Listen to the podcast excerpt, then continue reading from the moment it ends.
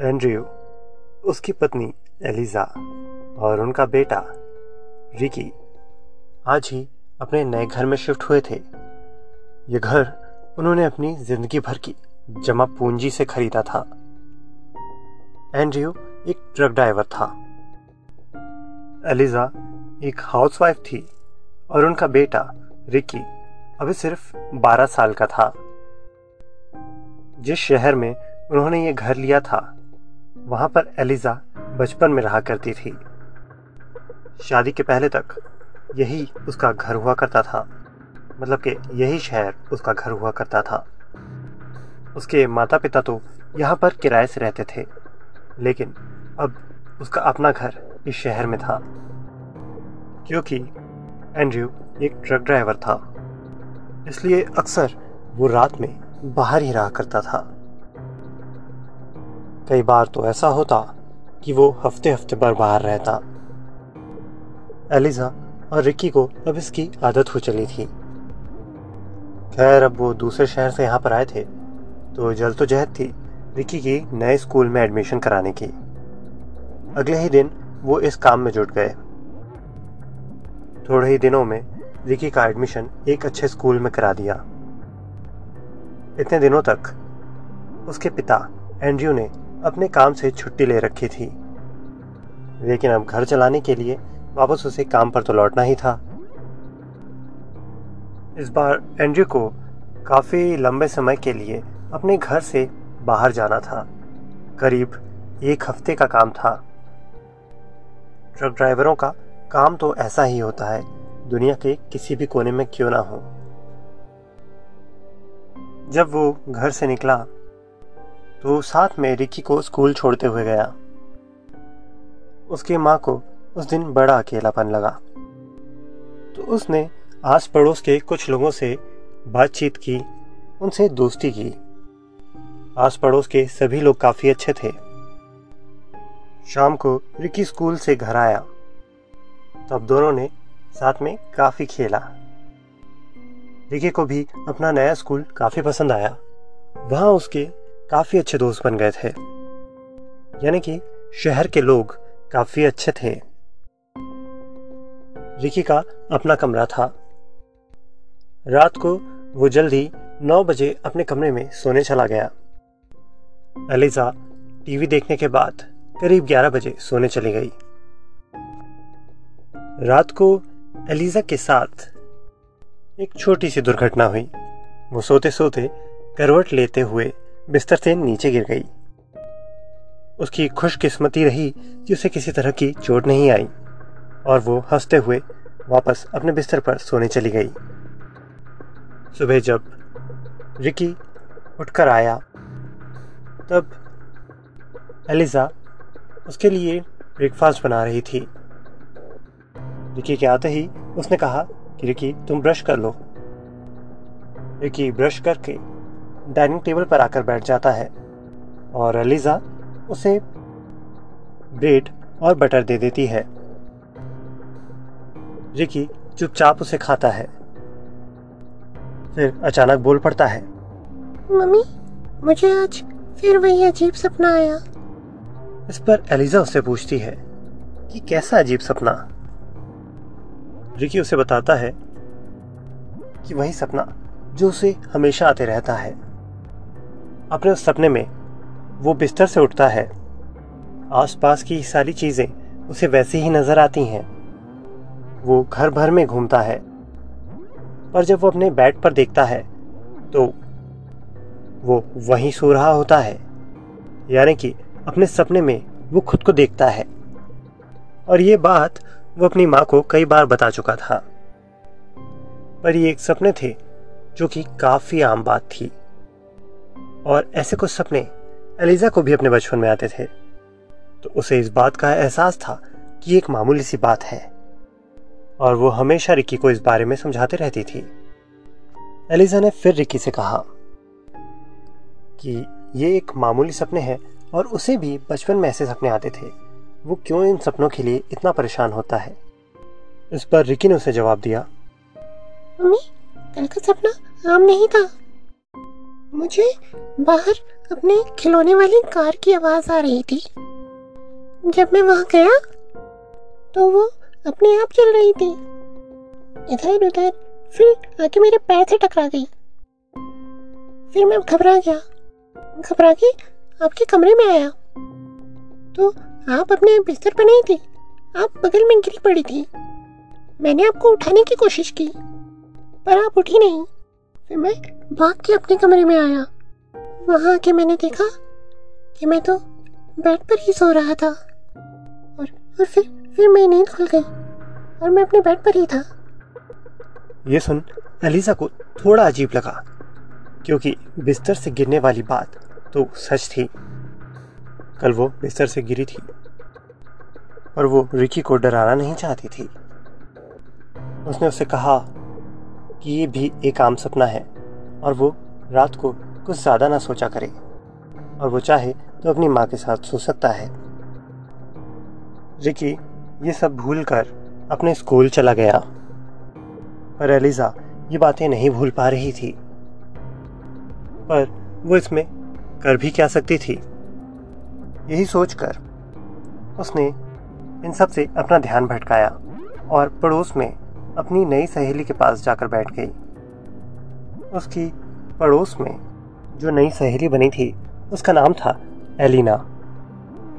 Elina को बातों ही बातों में एलिजा ने बताया कि वो बचपन में यहीं रहती थी और किस स्कूल में पढ़ी, ये भी बताया। बातें करते करते दोनों को पता चला कि उन दोनों के काफ़ी कॉमन फ्रेंड थे, जो बचपन में साथ पढ़े हैं। तभी एलिजा को याद आई डायना की। उसने एलिना से पूछा कि क्या वो डायना को जानती है? इस पर एलिना ने कहा कि हाँ वो उसे जानती है। पर्सनली तो नहीं जानती, पर उसके फ्रेंड्स ने बताया था कि उनके क्लास में एक लड़की थी जो एक दिन अचानक कोमा में चली गई। थोड़े समय अस्पताल में रही, फिर उसके पिताजी उसे वहाँ से ले जाकर लंदन के किसी हॉस्पिटल में भर्ती कराए, क्योंकि वो वहीं के थे। और उसकी फैमिली भी पूरी वहीं चली गई। इस पर एलिजा ने कहा कि डायना उसकी बेस्ट फ्रेंड थी। उस वक्त एलिजा बहुत परेशान हुई थी। दोनों की बातें चलती रही। देखते ही देखते रिकी के घर आने का समय हो गया। आज रात के डिनर के लिए एलिजा ने एलिना को अपने घर इनवाइट किया था। तो एलिना भी आई रिकी और एलिजा के साथ डिनर करने। रात को साथ में खाना खाया। एलिना को सेल्फीज लेने का बड़ा शौक था, या कहें फ़ोटोज़ लेने का बहुत शौक था। हर छोटी बात की फ़ोटो वो सोशल मीडिया पर डाला करती थी। और सोशल मीडिया पर फ़ोटो डालने के लिए पचास फ़ोटो तो लेना पड़ती है, ताकि उसमें से किसी एक को चुना जा सके। खाना खाने से पहले और खाना खाने के बाद एलिना ने एलिजा और रिकी के साथ कई फ़ोटो ली। खाने की भी कई फ़ोटो ली। उसके बाद एलिना अपने घर चली गई। इन सब में रिकी को भी बड़ा मज़ा आया। और वो अपनी मम्मी के लिए खुश भी था कि उन्हें एक सहेली मिल गई है, क्योंकि वो तो दिन भर स्कूल में रहता है। रिकी एक बड़ा ही समझदार बच्चा था। आज रिकी ने कहा कि वो एलिजा के साथ ही सोएगा। रात हुई। दोनों माँ बेटे साथ में सो गए। आज दोनों मस्ती करके काफ़ी थक भी गए थे तो जल्द ही उन्हें नींद आ गई। रात को रिकी एक झटके से उठा। क्योंकि एलिना का हाथ रिकी के ऊपर था तो उसके इस तरह उठने से उसकी भी नींद खुल गई। उसने रिकी से पूछा, क्या हुआ बेटा? सामने से रिकी का जवाब आया, कुछ नहीं मम्मी। और वो वापस सो गया। अगले दिन सुबह एलिजा उठी। उसने अपने सारे काम किए, नाश्ता बनाया। पर रिकी, वो उठने का नाम ही नहीं ले रहा था, जैसे आज उसका स्कूल जाने का बिल्कुल मन ना हो। ये बात एलिजा समझ गई थी। वो गई और ज़ोर ज़ोर से उसे हिलाकर उठाया। कहा कि क्या आज उसे स्कूल जाना ही नहीं है? रिकी बेमन से उठा। उसने कहा मम्मी, आप तैयार करा दो ना आज मुझे। रिकी जब पाँच छह साल का था, तब एलिजा उसे तैयार कराया करती थी। उसके बाद तो वो खुद ही तैयार होने लगा था। आज इतने समय बाद उसने जब ऐसी डिमांड की तो एलिजा को बड़ा अच्छा लगा और वो तुरंत ही इसके लिए मान गई। उसने रिकी को तैयार किया, दोनों ने साथ में ब्रेकफास्ट किया। फिर रिकी की बस आई और वो स्कूल गया। शाम को रिकी जब घर आया, वो बड़ा खुश था। उसने अपनी माँ को बताया कि टीचर्स ने उसकी काफ़ी तारीफ़ की है। ऐसा इसलिए क्योंकि बड़ी से बड़ी मुश्किल, जो शायद कभी कभी सॉल्व करने में टीचर भी अटक रहा था। वो बड़े आराम से सॉल्व कर रहा था। और टीचर ने कहा कि वो प्रिंसिपल से इस बारे में ज़रूर बात करेगा। हो सकता है उसे एक क्लास प्रमोट कर दिया जाए। ये सुन एलिज़ा बेहद खुश हुई। दिन बड़े अच्छे चल रहे थे। देखते ही देखते एक हफ़्ता बीत गया। एंड्रयू अपने घर आया। रिकी और एंड्रयू ने काफ़ी मस्ती की। पर एंड्रयू सिर्फ़ एक दिन के लिए आया था। इस बार उसका शेड्यूल काफ़ी बिज़ी था। उसे अगले ही दिन फिर निकलना था, सिर्फ़ तीन दिनों के लिए। क्योंकि एक हफ़्ते वो हैवी ड्राइविंग करके आया था। इसलिए उसे फिर से इतना लंबे सफ़र पर नहीं भेजा जा सकता था। तो एक दिन का रेस्ट लेने के बाद, वो, उसके अगले दिन, वो फिर से अपने काम पर लौट जाता। इसलिए ज़्यादातर वक्त उसने आराम कर कर बिताया। वो जब सुबह लौट रहा था, तब उसने एलिजा से एक बात कही। एंड्रयू ने एलिजा से कहा कि रिकी के साथ वो थोड़ा खेला करे, उसे थोड़ी एक्सरसाइज कराया करे, उसके साथ फुटबॉल वगैरह खेला करे, क्योंकि उसका स्टेमिना काफ़ी कम है। पहले तो वो काफ़ी अच्छा खेलता था। कल जब वो दोनों फुटबॉल खेल रहे थे तो रिकी पाँच मिनट के अंदर हाफने लगा। एक बच्चे का इतनी जल्दी हाफना ठीक नहीं है। इसलिए एलिजा को भी इस बात का ध्यान रखना चाहिए कि वो उसे खाने में अच्छी चीज़ें दे और साथ ही उसके साथ थोड़ा खेले भी। एलिजा ने उसे कहा कि वो इस बात का पूरा ध्यान रखेगी और हर शाम उसके साथ खेला भी करेगी। एंड्रयू वापस अपने काम पर चला गया। आज एलिजा ने यह ठान लिया था कि वो रिकी के साथ शाम को खेलेगी। जब रिकी स्कूल से आया, उसे खाना वाना खिलाकर उसने कहा कि चलो रिकी, हम फुटबॉल खेलेंगे। रिकी ने पहले ही तो आनाकानी की और एलिजा ने कहा कि ये उसकी सेहत के लिए बहुत ज़रूरी है। फिर वो तैयार हो गया। उसके साथ खेलते खेलते एलिजा को एंड्रू की बात पूरी सच मालूम पड़ी। रिकी थोड़ी ही देर में थक गया। वो बुरी तरह से हाँफ रहा था। पहले एलिजा को लगा कि हो सकता है कहीं ये कोई बीमारी ना हो। इसलिए शाम को ही वो उसे डॉक्टर के पास ले गई। कुछ टेस्ट हुए, जिसमें अस्थमा का टेस्ट था, पर सब कुछ नॉर्मल आया। ये उसके लिए राहत की बात थी। तो उसने तय किया, अब वो उसे एक अच्छी डाइट देगी और रोज़ उसके साथ खेल के उसके ये हाल सुधारेगी। आज रिकी अपने कमरे में ही सोया, क्योंकि वो थक गया था, इसलिए जाते ही सो गया। तो एलिजा ने भी उसे उठाकर अपने कमरे में लाना सही नहीं समझा। कहीं उसकी नींद ना खराब हो जाए। एलिजा जाकर अकेले ही सो गई। रात को एलिजा की नींद एक कार की आवाज़ से खुली। वही कार जिससे रिकी खेलता था। उसकी नींद खराब होने पर उसने समय देखा। दो बज रहे थे। वो उठी और अपने कमरे से बाहर निकली। उसने देखा रिकी बैठकर उस कार के साथ खेल रहा है। कभी उसे आगे करता तो कभी पीछे।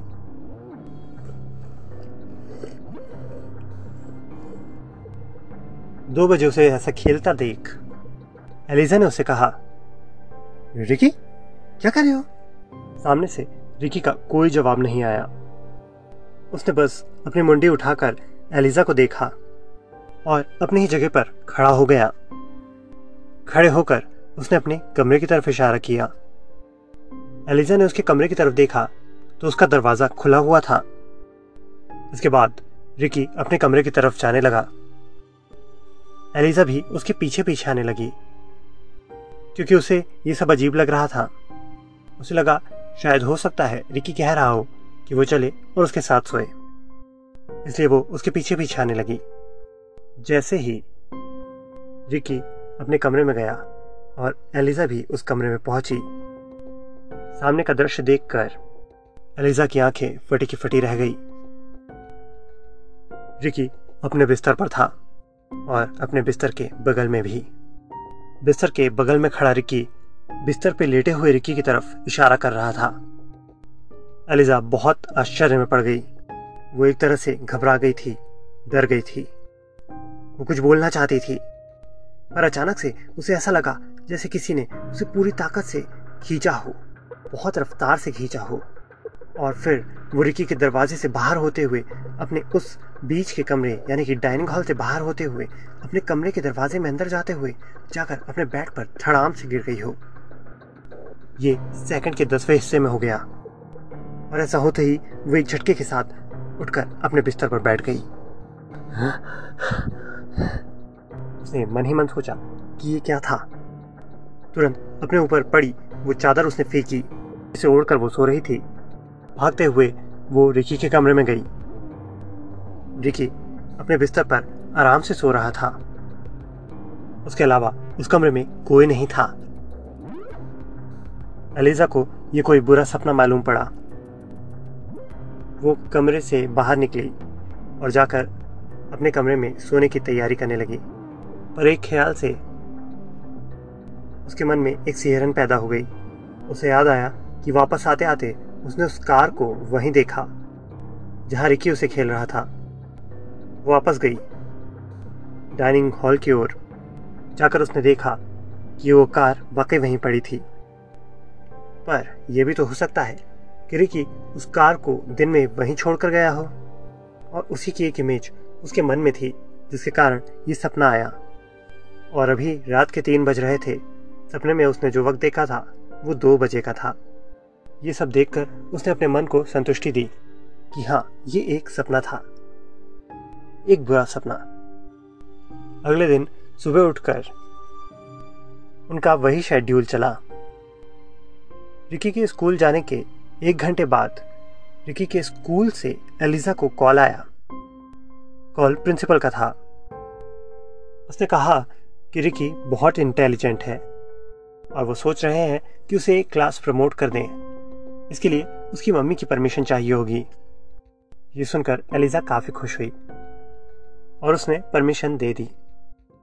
साथ ही उसके प्रिंसिपल ने कहा कि वो रिकी का थोड़ा ख्याल रखा करें। उसे प्रोटीन युक्त डाइट दिया करें और फल भी खिलाया करें ताकि उसे विटामिन मिल सकें, क्योंकि इस कम उम्र में ही उसके कुछ बाल सफ़ेद हो गए हैं। ये सुन एलिजा को थोड़ा अजीब लगा। क्योंकि उसके बेटे को तो वो रोज देखती है, उसे ही नज़र नहीं आए। उसने प्रिंसिपल से पूछा कि ये उन्हें कैसे पता? इस पर उन्होंने कहा कि उन्होंने खुद देखा।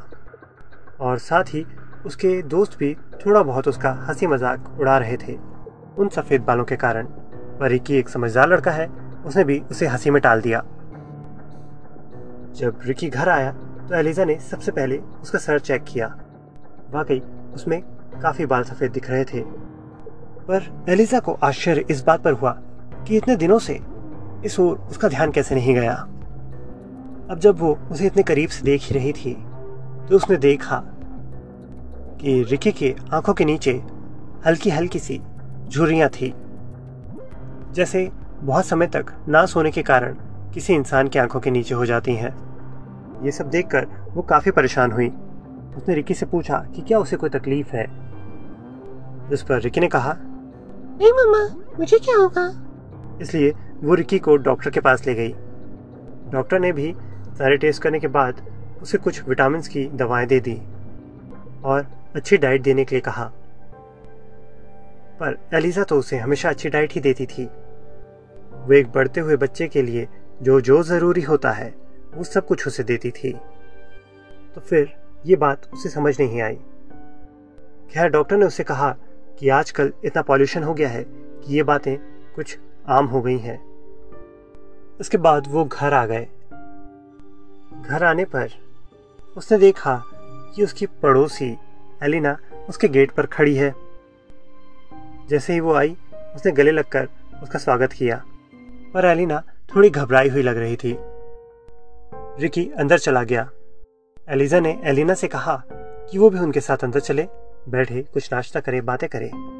पर एलिना ने कहा कि उसे कुछ बताना है। एलिजा ने कहा, क्या बताना है? तब एलिना ने अपना फ़ोन निकाला। उसने कुछ फ़ोटो स्क्रॉल की और एक फ़ोटो पर रुक गई। उस फ़ोटो को जूम करते हुए उसने एलिजा के हाथ में अपना फ़ोन दे दिया। एलिजा ने जब उसे देखा, वो समझ नहीं पाई। उसने एलिना से पूछा क्या? क्या देखो इसमें? एलिना ने जवाब दिया। ध्यान से देखो, ध्यान से देखो। रिकी के बगल में एक परछाई दिख रही है और उस परछाई का चेहरा भी दिख रहा है। ये सुन, एलिजा थोड़ी हर्षप्रद हो गई। उसने ध्यान से देखा, वो चेहरा वाकई उस फ़ोटो में था। रिकी जब कुर्सी पर बैठा हुआ था, उसके ठीक बगल में उससे थोड़े पीछे एक परछाई थी। उस परछाई का चेहरा क्लियर था, पर बॉडी पूरी काली नज़र आ रही थी एक परछाई की तरह। सिर्फ़ चेहरा ही था जो हल्का हल्का साफ़ नज़र आ रहा था, जिसमें आँखें, नाक, मुँह, कान, बाल सब नज़र आ रहे थे, और ये चेहरा काफ़ी देखा देखा हुआ था।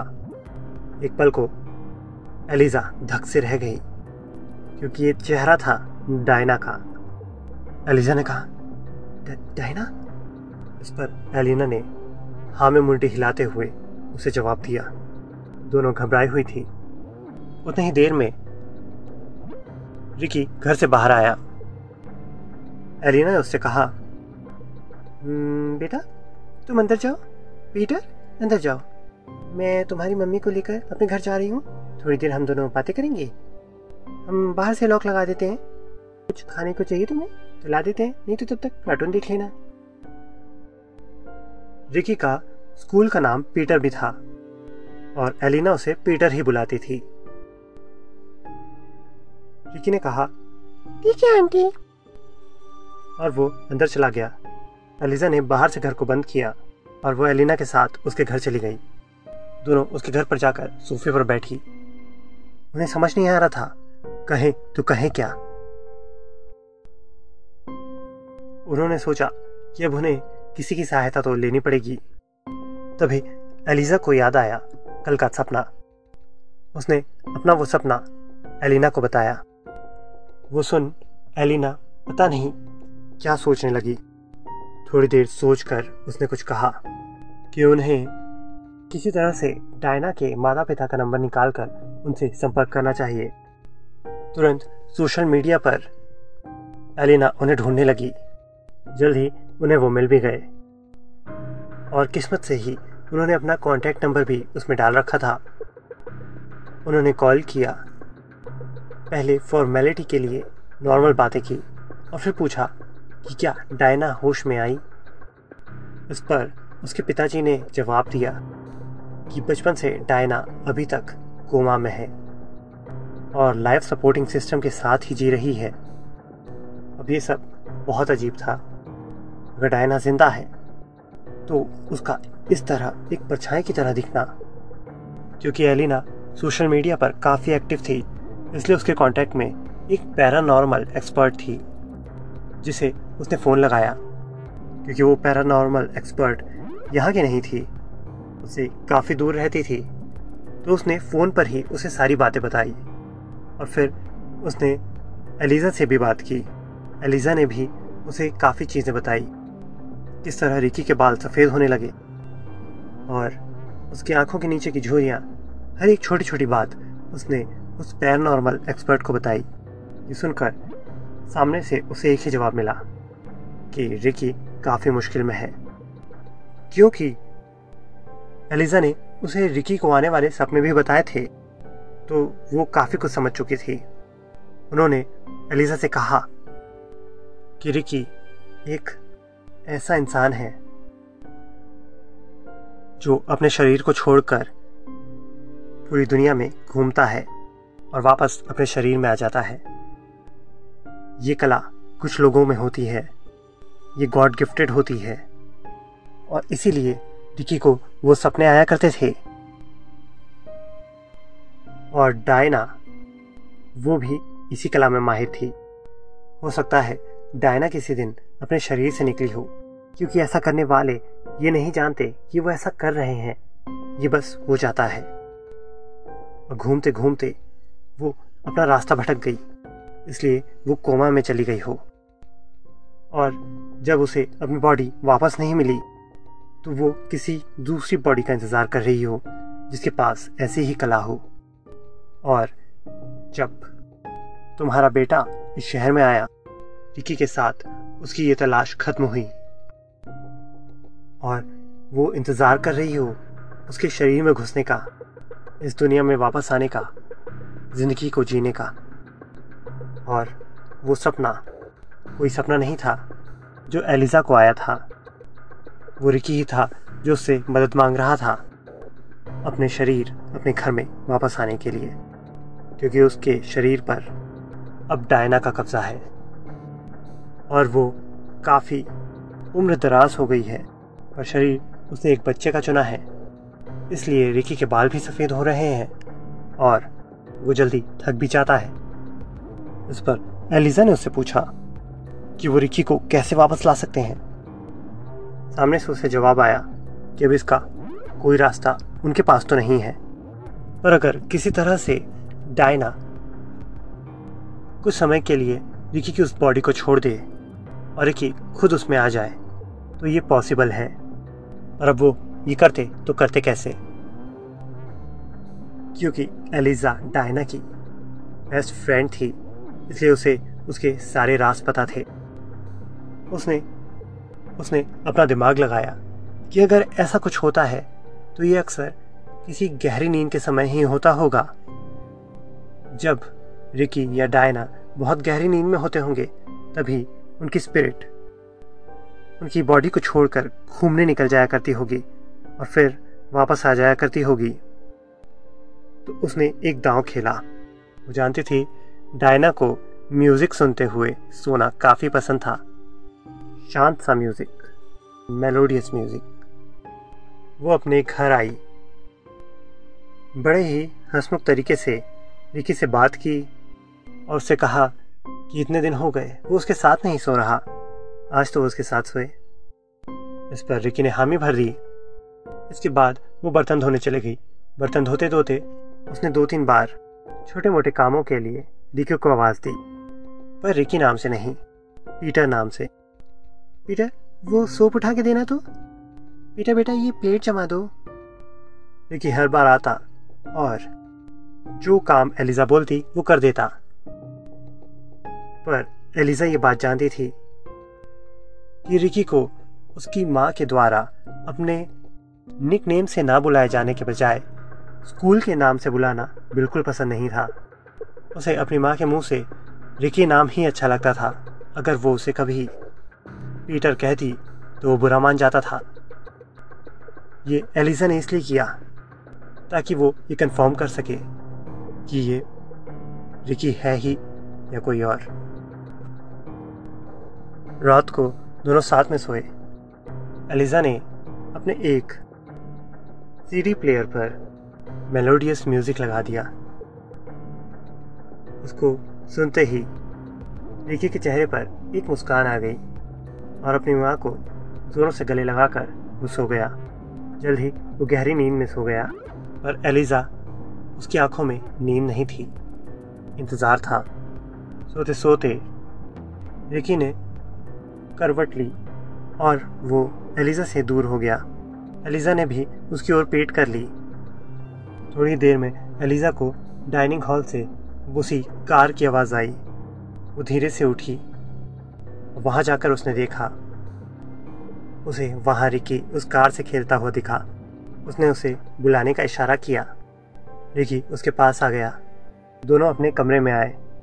कमरे में आकर देखा। कमरे में लगी खिड़की से। बाहर एक लड़की टहलती हुई नज़र आ रही थी। वो लड़की थी डायना, यानी डायना रिकी का शरीर छोड़कर बाहर टहल रही थी। एलिजा ने जल्द ही अपने शरीर में प्रवेश करने के लिए रिकी को इशारा किया। रिकी ने हाँ में मुंडी हिलाई और वो जाकर अपने शरीर में प्रवेश कर गया। इन सब में एलिजा ने एक चीज़ तो देखी ही नहीं थी। कि रिकी के बगल में वो खुद भी सो रही थी। यानी कि एलिजा में भी ये कला थी पर जिसके बारे में उसे पता ही नहीं था। और शायद उसने इस पर अपने आप ही काबू पा लिया था। जैसे ही उसने खुद को देखा, वो दौड़ते हुए अपने खुद के पास गई, और बिस्तर में रखी अपनी बॉडी में प्रवेश कर गई। उसके बाद तीन बजे उसकी नींद अपने आप खुली, क्योंकि ये सब होने के बाद, वो गहरी नींद में थी। उसके शरीर की नींद इन सबसे नहीं टूटी थी और अब जब वो जागी थी तो उसने देखा कि वो इसी दुनिया में है, अपने शरीर में ही है। अपने बेटे को देखा, उसे देखकर वो काफ़ी खुश थी। तभी उसे अपने किचन से कुछ बर्तन गिरने की आवाज़ आई। पहले भी किसी आवाज़ से ही शायद उसकी नींद खुली थी। उसने बिस्तर से नीचे कदम रखा, वो वहाँ देखने जाना चाहती थी। तभी बहुत सारे बर्तनों की दीवार पर फेंके जाने की आवाज़ ने उसे डरा दिया। टेबल के फेंकने की आवाज़, कोई भारी भरकम चीज़ उसके दरवाजे पर आकर टकराई। इन सबसे वो घबरा गई। अब रिकी भी उठ पड़ा था। उसने अपनी माँ को देखा। एलिजा ने तुरंत रिकी को अपनी गोद में उठा लिया। उसे लेकर वो कमरे के दरवाजे पर गई। थोड़ी देर वहाँ खड़ी रही। जैसे ही आवाज़ बंद हुई, उसने दरवाज़ा खोलकर देखा। देखा, सामने सारी चीज़ें उलट फुलट पड़ी थी। उसके घर का सारा सामान तहस नहस था। वो भागते हुए अपने मेन डोर तक गई। मेन डोर को उसने पूरी रफ्तार के साथ खोला और बाहर निकलकर उसने उसे बंद किया। और जैसे ही उसने उसे बंद किया, वो दरवाज़ा टूट के हवा में उड़ता हुआ बाहर फेंका गया। एक जोरों का, हवा का झोंका एलिजा और रिकी के बालों और होश दोनों को उड़ा ले गया। वो दोनों भागते हुए एलिना के घर गए। रिकी को तो एलिजा ने अपनी गोद में ही उठा रखा था। एलिना के घर जाकर उन्होंने जोरों से घंटी बजाई। एलिना निकली। उसे उन दोनों ने सारी घटना बताई। लीना ने अपने घर से ही टूटा हुआ उनका गेट देखा तो उन्हें तुरंत अपने घर के अंदर खींचा और दरवाज़ा बंद कर लिया। अब वो समझ नहीं पा रहे थे करें तो करें क्या? एलिना को एक ख्याल आया। उसने डायना के माता पिता को फ़ोन लगाया और कहा कि वो डायना को लेकर किसी भी तरह जल्द से जल्द यहाँ आ जाए। वो भी पीटर के वापस आने पर बहुत खुश थी, पर अभी उनका काम खत्म नहीं हुआ था। उस रात और उसके अगले एक दिन, अलीजा और रिकी एलिना के ही घर रुके और फिर आए डायना के माता पिता डायना को एंबुलेंस में लेकर। क्योंकि एलिना ने उन्हें सब बता दिया था। पहले तो उन्हें विश्वास नहीं था और अपने बेटे के लिए वो सब करने के लिए तैयार थे। डायना को वहाँ लाकर एलिजा के उस टूटे फूटे घर में छोड़ दिया गया, जिसे डायना की स्पिरिट ने काफ़ी हानि पहुंचाई थी। उसके सामान को तोड़ा फोड़ा था। वहीं एक कमरे में उसे एक बेड पर लेटा दिया गया।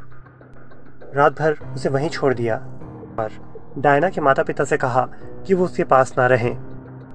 और अगली सुबह हुआ एक चमत्कार। डायना होश में आ गई थी। उसके स्पिरिट को भी उसका घर मिल गया था।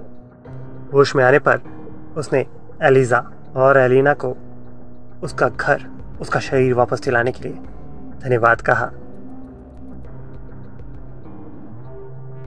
आपको मेरी कहानियाँ कैसी लगती हैं? आप मुझे कमेंट सेक्शन में ज़रूर बताएँ। और साथ ही, अगर आप अपनी कोई कहानी मुझसे शेयर करना चाहते हैं तो इंस्टाग्राम पर मुझे अपनी